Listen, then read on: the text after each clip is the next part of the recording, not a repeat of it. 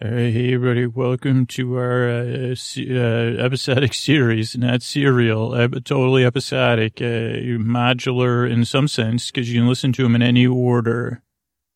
And it's a little bit, uh, it is grounded, but it is a bit surreal. So uh, it's really not a setup, just one character or kind of two characters and the, the episode is in in a like uh, you'll you'll figure it out because uh, it's kind of self-contained or and part of a broad, bigger world. Uh, so either one, that's why it's episodic. All you got to do settle in. And for the transition, I just want you uh, to to settle in and, and feel like the slow motion Uh, just like the water uh, uh, created like by, in the water of a fish tank by the fish tank filter. Like the water is moving and, and maybe the filter's on like a full speed. So there's like even a little bit of a, a bare barely wave action. And we get a deeper look into the aquarium and see the aquarium rocks and know, maybe a, like a couple of decorations and some fake plants and some real plants and some fish uh, slowly making their way around the tank. Uh, and then you m- notice even more the motion of the water of the fish tank and how it reminds you of the motion of the sea or a lake. Uh, that gentle uh, up and down rocking motion at the surface. Uh, not really waves, because uh, the fish tank is, uh, you know, not the shore. It's out there. Uh, and usually the water action's pretty similar to that. Uh, like something short of a sloshing and the water's moving. You can get an easy rolling motion and just uh, picture that uh, as we start our story here. Yes, hello, you arrived here. And I remember before you first came, the caretaker had been spending a lot of time here working on things, and I, I really wondered what the caretaker was up to.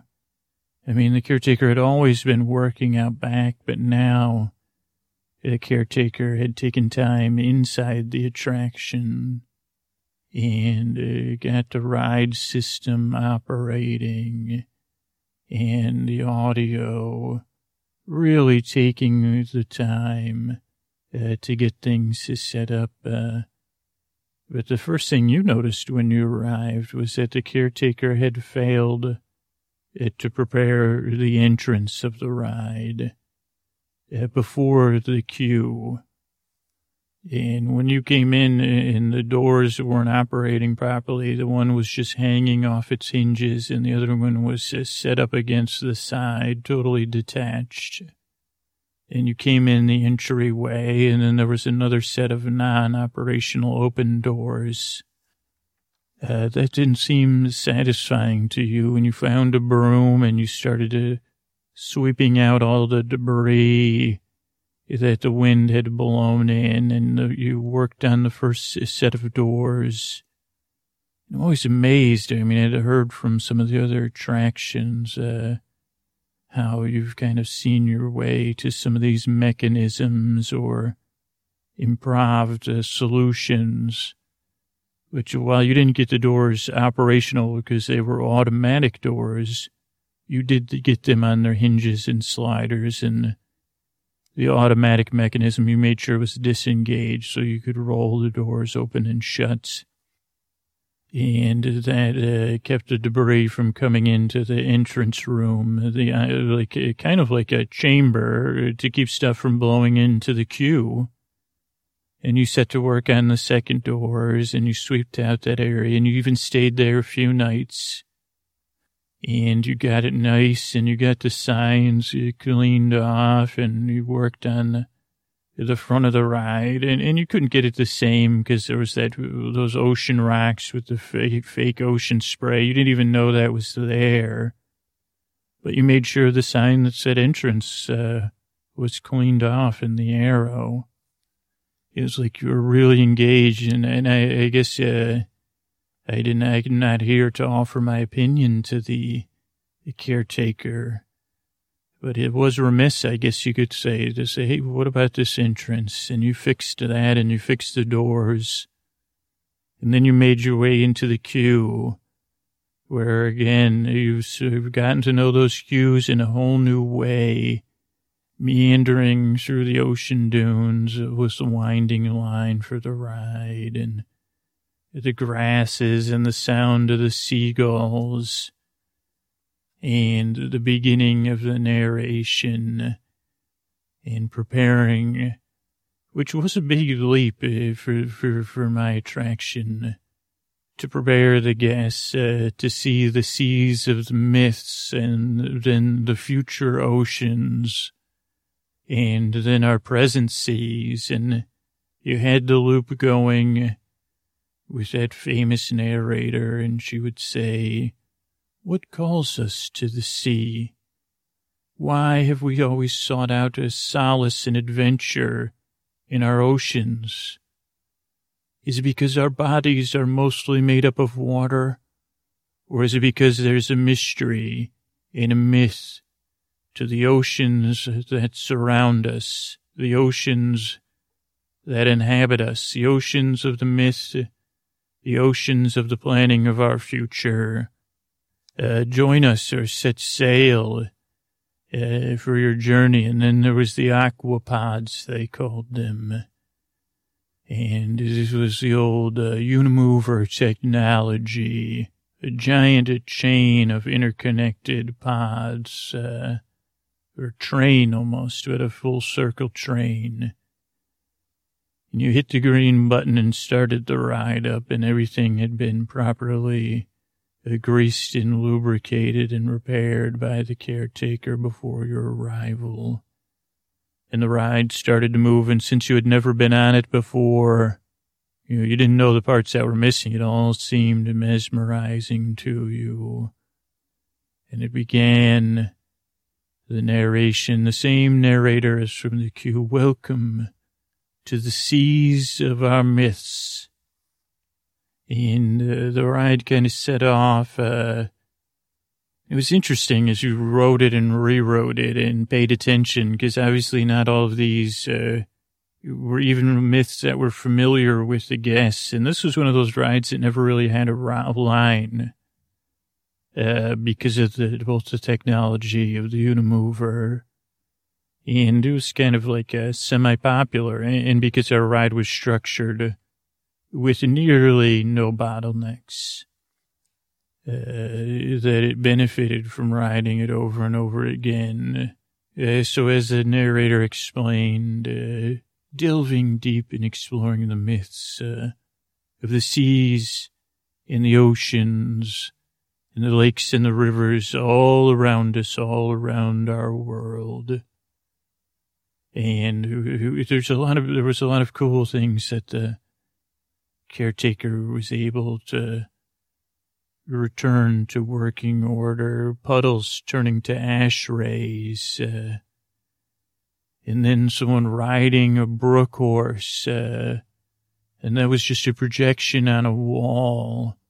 He said, is that a brook? Is that a horse made of a brook or a horse from a brook? Uh, and then diving uh, to the famous worlds uh, and going by uh, places like Atlantis and even the sea pods traveling through and having sound effects and Lemuria and Mu, Jengu, seeing mer people uh, the libraries of uh, Atlantis, they seemed to fixate on, and it even smelled like paper. Now, not to you, that feature wasn't uh, restorable. Uh, the kingdoms of the sea monkeys, uh, which had in, in later times become a new important myth, uh, and also combined with the nostalgia of intergenerational. But these were the sea monkeys of myths, uh, talking and celebrating, and their counterparts or, or their parallel, the blue men and women ruling and and then uh, encountering the, the, the sea monkeys. Some of this was done in just the murals, uh, but you studied it all. And then one big right hand turn with the ride, avoiding Bunyip, uh, and going and seeing Nemo, Captain Nemo. And also Nemo, there's a little tribute of Nemo, uh, the other one the Captain Nemo playing his organ and then breaking the wall and talking, saying, "Be you know, this is uh, uh, the part of the ride where we deal with uh, the other part of the myths, uh, undersea friends." Nemo didn't do that in quotes. He was much more straightforward with his language.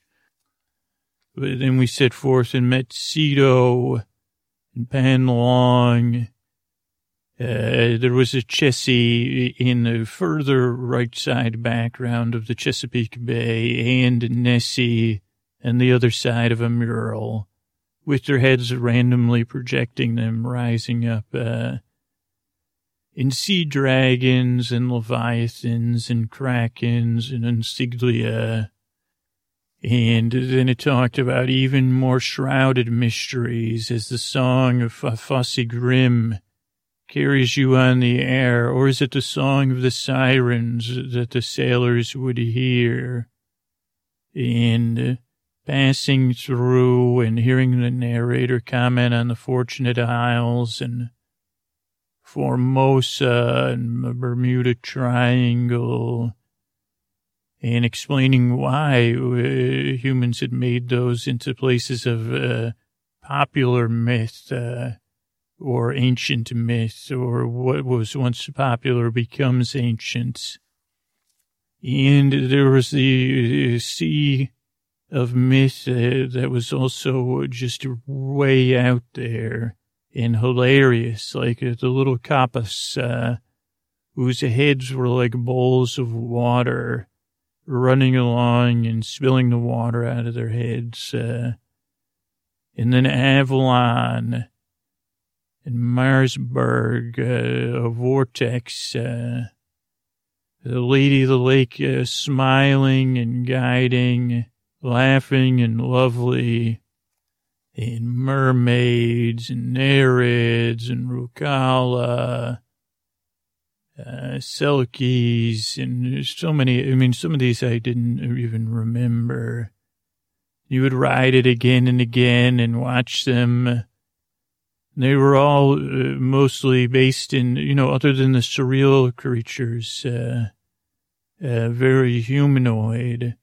So again, you'd watch the sea monkeys and they'd seem to be debating something, or the blue men and women conducting some sort of forum, or the mer people uh, planning and uh, reinforcing, or again, the way they progressed uh, Atlantis uh, and talking about the different myths of Atlantis and was it a continent and was it below the sea? Where was it? Uh, was the library intact?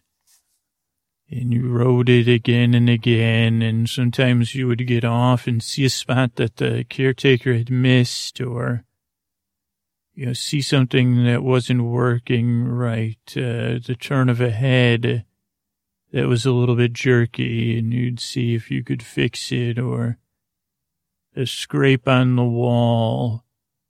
You, you know, you would run back uh, to where you had things stored like paints and wires and tools, uh, mostly in that anteroom in your bag you carried with you.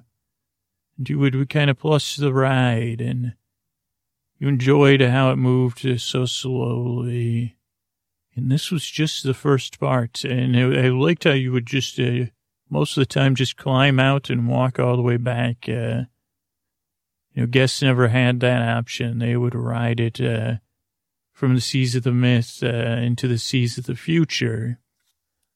But you had that luxury and you, over and over again. Uh, but mostly at some point, you stopped analyzing it for the myths and started looking for the errors and then just riding it uh, I don't know. I, I was wondering what you were waiting for before moving into the future. But I think it was a matter of you at some point. Uh, they never talked about this with any of the other attractions, but wondering if uh, someone was coming after you. And I, I, I, I, never had time to contemplate it till now that, uh, were you mirroring the caretaker in some way? Was this intentional or natural or just who you were slowly becoming? Or was it a fantasy? I didn't know. Were there people coming behind you? Or were you just preparing for an imaginary friend or a follower? I say, well, if I, I was, uh, if this is my home, uh, are there other uh, children here somewhere or not? Uh, and I said, oh, is she doing this? Or I said, maybe she just is very sensitive to details and she likes to make sure the moon and uh, the way the wind was blowing, where the sirens and Fossegrims were singing, that she wanted the moon that way and, and the clouds uh, uh, to be as billowing and flowing as uh, the uh, creators attempted to make them. And then you would soak in the ride and go all the way back to the entrance, make sure your doors were closed and nothing was blowing in. No debris or anything was uh, clogging up the queue or the ante room. And uh, I guess you had the fullest descent into the myth of the sea. In some ways, I wish, uh, as I heard many guests uh, talking uh, from different places uh, in the world uh, or different collection of knowledge of the world, saying, "Oh, that is this myth from this place." Or oh, we studied that myth in the history of this or that, uh, or that was on that cartoon show, the sirens or wh- whatever. I wish you had had access to that history, to the history books uh, or the classes at a, a school or university or the cartoons. I, I wondered, I had never seen these, but I had heard different guests say, Oh, that was like when Goofy went to Rome. There was one part there. Oh, I had the, the, sea monkeys on the box. Nothing like that. Or who's that? Is was that horse made of water? Or laughing at the kappas? No one said, "Where's that from?" That's strange. Their their heads are bowls, and they're just running around. Spill. They're trying not to spill the water out of their heads. Uh, and the lady of the lake and her sly, comforting smile. Uh, saying, "Was it? What was it? Is that from? Uh, what's that from?" And always people would get, "Oh, that's uh, Queen Isabella of the Sea," or you know, whatever. A lot of people, you know, there was just so many guests that got it wrong. But none of that mattered to you. None of that was really a big deal at all. You just, uh, it seemed to, to, to want to make things the best you could, and you still seemed to enjoy it. Uh, but at some point you decided to move on and ride the rest of the attraction. A few times you fell asleep and accidentally did ride it, uh, but you seemed content uh, to stay in the seas of Mitch for a long time. And then it moved into the seas of the future, the oceans of the future. I forget what the narrator says, because uh, that part was a little shorted out. Uh, it said something like, uh, the seas of the future start in our distant past, uh, always calling us ahead. But in order to move ahead, we have to look backwards, all the way back uh, to 700 AD, the Tonka people. And uh, the ride showed them painting uh, the seas and the innovations of Buckminster Fuller. Uh, became geodesic uh, domes, uh, uh these uh, geodesic containers that would float throughout, throughout the sea, trying to create something that was both sustainable and humane for the fish uh, out in the oceans. And then it went on to start to show uh, how non-ocean friendly uh, technology could, was slowly uh, going to be converted uh, to much more uh, environmentally friendly things and how uh, oceanic cities that were portrayed in these beautiful ways and these faux vistas that you could get off and look. And that was another thing. You replaced the little light bulbs on the on these giant platforms, and it showed how harnessing the power of the waves and the sun and then we descended underneath, uh, even though it was just a trick of light and paint and water sounds, uh, showing what was called thermic conversion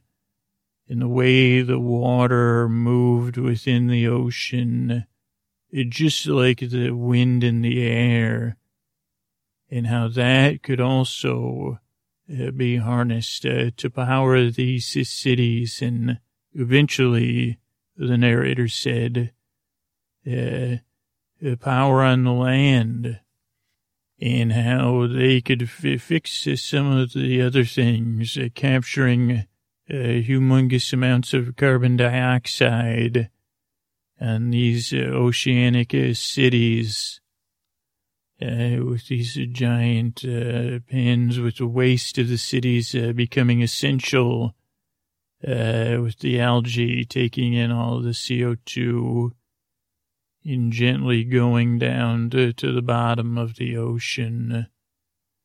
And as we got deeper, we began to get a view of where you might live under the sea if you didn't live on the surface in one of the, the great interconnected surface cities or former platforms uh, seeing these interconnected pods, uh, uh, some that could also be on the surface and some pods that would just sink during times when it was rough on the surface. Uh, I think I forgot to, I had to sneak that in there. But the cities uh, below the sea were much less cities than interconnected camps in some way or stations and some of it was also based on science fiction, some fun and, and, and some more future, futurism based, uh, but uh, there were scenes, uh, cartoony scenes of, uh, adults and children leaving to commute by personal submarine. And, uh, kids, the sub bus is here to get you. You know, don't forget to wear your flippers. Uh, and views of the future of the sea from the 1920s and 30s, the 50s and 60s, all the way up until uh, the time the ride was constructed. And we went down uh, to Neptune base, uh, full of aquanauts, as they called them. I forget which year. this was a vision of the future, but it was modular homes and science pods, uh, the arboretum with uh, artificial light and some light even piped in from the surface. And they said all this plant life's here to make it feel a little bit like a home. And then you passed uh, different views of people exploring the ocean with these hookah lines. Uh, where they didn't need suits or even tanks, just a line attached to their home or uh, oxygen sub following them out there, uh, swimming in the sea, getting it around. And then we went to the deep sea and saw the reinforcements in the future and uh, the curious things of the unexplored areas yet to be unexplored and comparisons to the moon and uh, all those things. Uh, but when you started rewriting and rewriting this part of the ride and re kind of, uh, wouldn't I guess you weren't refurbishing it. You were still furbishing the ride, just like you had done with the myths. Uh, you seem to be obsessed with uh, this one part, uh, with the more cartoony but reality based uh, future of the sea, the life of the undersea chef. Of course, it was one of the sillier characters from our park pretending to be an undersea chef, uh, a Neptune base, and explaining how hard it is to cook under pressure, and that the character was sweating under pressure, jokes about that. Uh, and then jokes about how down under the sea you have to uh, be careful because the smells are so much stronger. And you see, you seem to get all those jokes, uh, I guess, because of all the body language. It was uh, so much based on that, and the character bringing stuff out, even though it might look delicious. Everyone uh, saying, "Whew." Uh, yeah, I never smelled turkey under pressure before. Uh, or, you know, overcooking something, toast or whatever. You found that hilarious. Uh, and I would say, well, it's kind of middling. You also studied the children after they headed off on their aqua bus. Uh, some of the children went to a virtual academy with uh, kids on the surface and the screens and the virtual reality that showed their classmates or their teacher. And there's always in these, uh, even in not just in our park, there's always a seal that is a family pet uh, or a dolphin. And in this case, you know, the seal kind of barking and interrupting the class. And you would go and pat the uh, seal on the head. And that was kind of the carrying of the ride towards the end and the main message. Uh, it seemed like you liked the children, but you knew they were just uh, tronics, uh, and older tronics at that, so almost more mannequin, moving mannequins, uh, but you, you paid attention to how they said, and, and in the future, children are, it's extra important. You know, they did it subtly at first with the classroom saying, now, how's everyone's project going? And the deplasticization or what have you learned about carbon dioxide, uh, Franny? And all of that. Uh, but uh, they talked about how the children are supposed to be good stewards of the sea and not repeat the mistakes of their ancestors. And this was the last transition of the ride. Uh, kind of the underlying point of the ancestors who saw the ocean as boundless and limitless. Uh, who took the seas for granted, as the narrator said, who built in awe of her power, but never contemplated her fragility, who never realized the interconnectedness of all things uh, on land and sea alike, and how the children were learning uh, important lessons on how to restore uh, all visions uh, for the future uh, to ensure the future of the seas. And it kind of was lead, building again uh, towards what you were going to get next on my attraction. And it said, as you depart soon for Sea Base Moo, you'll learn how to recognize and respect and value and protect our living seas. Uh, the sea's so important to our myths. Uh, the sea's so important to our future. The seas that make up, you know, they said the statistics of how much it makes up a person and the planet Earth. And it said, now you, as you depart your aqua, aquapod, you'll board an aquavator to carry you thousands of fathoms below the sea to Moo Base, uh, you know, so please collect your belongings and your young ones and Uh, watch your step as you step to the left uh, on our moving walkway. And thank you uh, from the seas of the past, uh, from the seas of the myths and the sea of the future. We thank you. And uh, we something about again the audio, but it said your, your departure to Mubase. And then as you got off, there was some of the audio was still working and it had been restored. It said, you're, you're going to board an aquavator and there was a banks of aquavators, uh, that you were supposed to line up for. And I said, well, she's never been on an elevator before. He said that the aquavators will take you deep below the surface to the largest aquarium of its kind in the world, where all the different oceans of our planet are represented all teeming with life. Uh, this is a real science based uh, aquarium where we're testing out new ideas every day and how to ensure the future of our uh, flourishing seas, uh, where we work on solutions so we don't repeat the mistakes of our past. And we ensure that the chains that interconnect all of us, in something. But then as you got to, to the door of the aquapod, a lot of the aquapods were, uh, they were more blocked off or you couldn't even recognize your door. But the closest one to the ride exit, uh, had a little chain across the door with a sign on it. And the sign said, uh, thank you for your patience, undersea explorers. We're preparing for our newest undersea guests. Uh, so the something like uh, they think you were supposed to take it. The aquapods were closed, and you tried to open the door. You didn't realize the sign was handwritten. I, I thought I said she didn't recognize the sign was handwritten uh, by the caretaker, of course, I believe.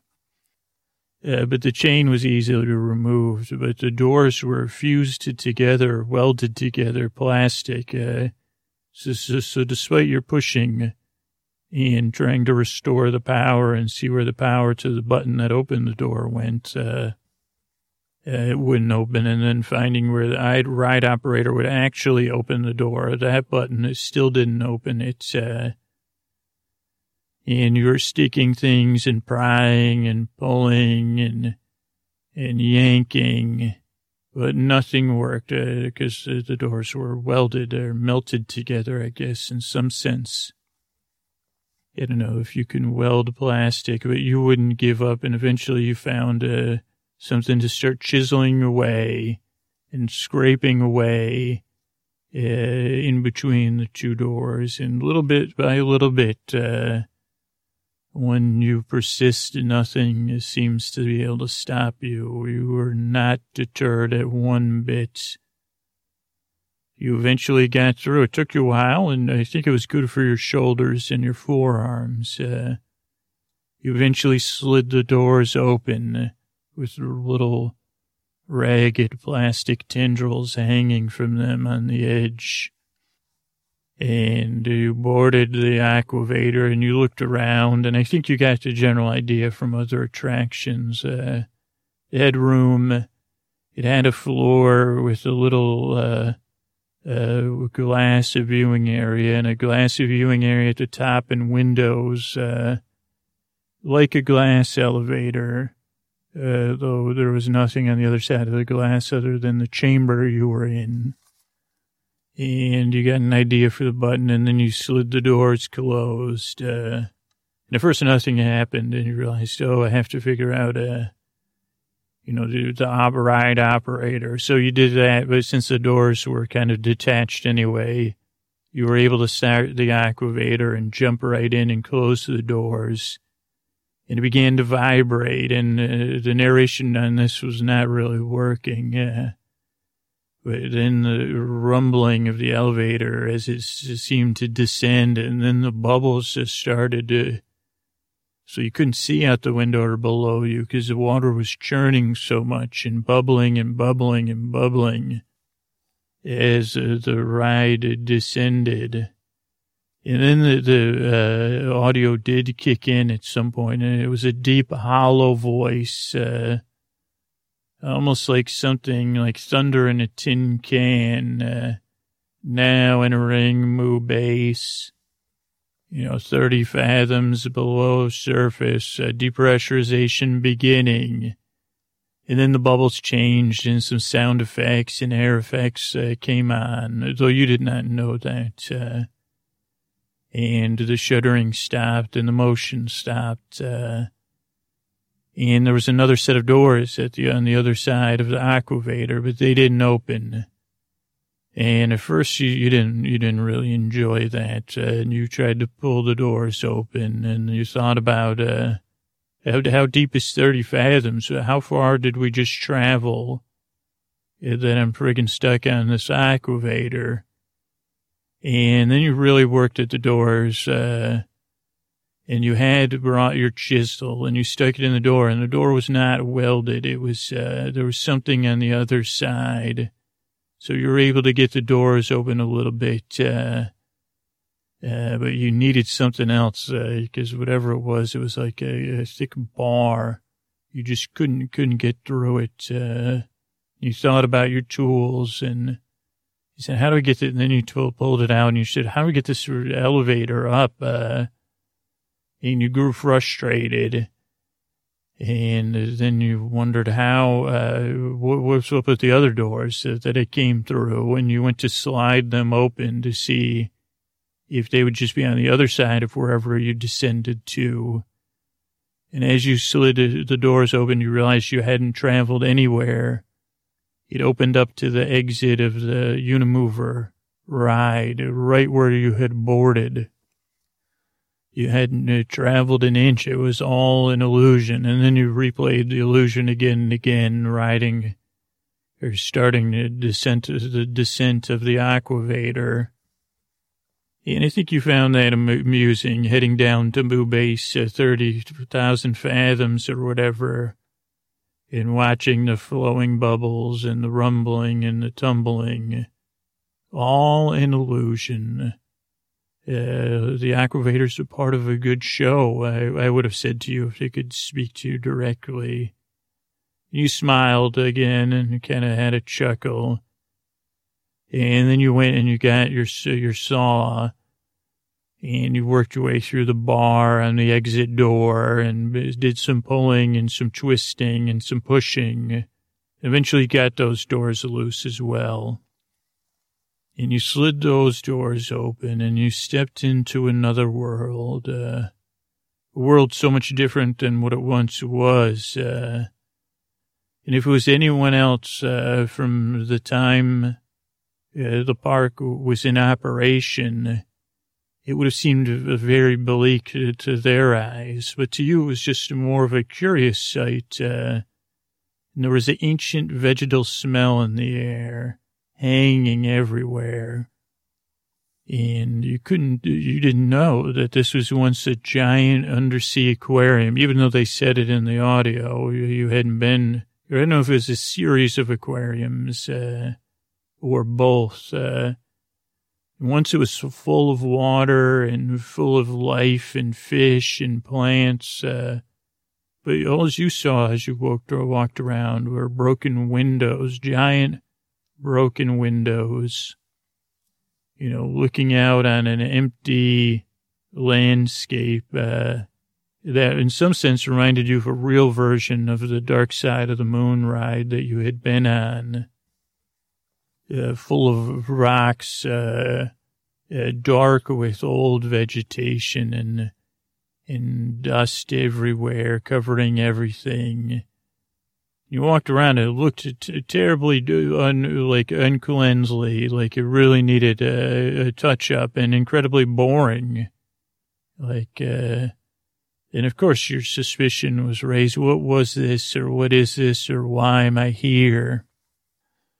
And it took a while of walking before you saw that the little panels uh, were set where the windows once were uh, the viewing portals or whatever they called them, the fish spotter guides. Uh, and you wiped the dust off and saw how they described what fish you might be seeing in each uh, window and what plants and other uh, friends under the sea, how to identify them, what, what, uh, why they had a beak or, you know, why their fins were set this way or that way, you know, what ocean we were looking in on, uh, what depth, uh, and as you read these and wiped more of them off, you puzzled and tried to look at them and picture what you should have been seeing versus uh, just uh, this rockscape uh, that you were viewing across or down into. And of course, it didn't take long for you to climb in there and start to examine the stone and the rock work and uh, dust off the coral and everything that was left behind, uh, the faint traces of once was. And you stood in there uh, and sometimes two, three stories down looking around. And that instinct you've carried with you from attraction to attraction seemed to kick in, uh, that you started this journey with, uh, and you set to work uh, cleaning and picking things up. You started with the glass from the windows. Uh, I thought about it. You didn't have a lot of experience with that. Uh, and you piled it up into different piles and different shapes and it looked like you were kind of like a guest uh, plotting out how they were going to solve a jigsaw puzzle and you tried sticking them together and looking at the windows and the edges. Uh, you had that furious focus uh, of where to start, where to begin your fixing uh, sweeping or uh, finding the, the, air filtration We're getting into the uh, empty aquariums, uh, trying to process what they'd be like full of water. And I think even when you started, you could, part of you could see the futility of your actions. Uh, but at the same time, you refused to acknowledge that and you kept uh, walking around and, and waiting for a plan to kick in until eventually it kind of dawned on you that this wasn't a monumental task, but an impossible one to restore uh, the world's largest working aquarium to order. Uh, and it made you glare at the, uh, the vacant uh, space uh, all around you Most like you could will it uh, to return to a flourishing fish, fest. And even after realizing and you, you, you couldn't fix it, uh, that you couldn't set this ride back in some order, you seemed to just uh, stomp around inside the aquarium, uh, kind of pouting, I guess. Uh, and eventually you hopped into this one canal uh, you wanted to walk every inch of it, I think, uh, hoping something would present itself. And you really seemed uh, uh, fed up and you started banging on this. At the end of the canal, there was this giant metal door. You were banging on it. Uh, and it, I didn't realize maybe it was out of inquiry, but I think it was out of irritation. When you banged on it, it after the third or fourth bang, it caught your attention because it wasn't an empty, hollow bang like when you banged on the doors of the aquavator. And it wasn't a solid, uh, empty splat bang like when you uh, go against the concrete uh, that it doesn't wield at all. It was a different sound, uh, almost a plunking sound and you explored the edges of the door and you scrambled up and you started calculating that there was something on the other side of that wall you hadn't seen. And eventually you, you, you had to go up and you had to really explore to find uh, an exit out of the back of the attraction. They'd put a lot of old storage in front of those exits, uh, she had a lot of move a lot of old uh, junk and uh, things uh, and presentations and all those things. And you shifted all this out of the way and you found a door and exited into another part of the ride that guests could only go on a reserved tour for. Uh, one of the sustainable parts of the ride, outdoors with just a, uh, with just a net overhead to shield the, the, the full sun uh, from the back. And out there was the aqua farm. And there were still pens, including the one up against the canal that would sometimes, uh, the fish were at times able to freely flow from the ride in and out, uh, or the aquarium. A working fish farm with bubbles bubbling fish are swimming. And when they saw you, they immediately remembered that the caretaker is the one that feeds them. So the fish rushing around to get a view of you. And you smiling and laughing and seeing these fish, uh, in, in these really, really nice, uh, nice pens that allowed them to swim in circles, uh, in this, all the informational things were still there. So you read it and then you found the tour guides, guide, a book, and you read through and you read about how often the fish are fed every day. And you even found a grease pencil and uh, a laminated card uh, with the schedule of when the fish were and you kind of determined that uh, someone had been feeding these fish. In fact, these were the fish that were feeding you from time to time. And you fell into a routine of always returning here in feeding the fish, of taking over the care of the fish and the replenishing of the water. As you read more and more about it, the checking of the filters, skimming of the surface. Uh, you became the caretaker of the fish farm and keeping it operational. And I said, well, that's a little bit different than fixing a giant sea-based aquarium.